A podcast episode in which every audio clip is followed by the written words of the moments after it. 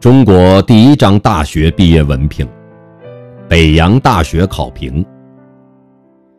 一九零零年，清光绪二十六年初，北洋大学堂法律系首届毕业生王宠惠，荣获亲自第一号大学毕业文凭。王宠惠，字亮筹，一八八一年到一九五八年。广东东莞人，中国著名法学家，清末革命组织同盟会会员。王宠惠毕业后出国深造，获耶鲁大学法学博士学位，英国律师资格，并成为柏林比较法学会会员。他翻译的德国民法英文本，成为英美各大学通行的教材。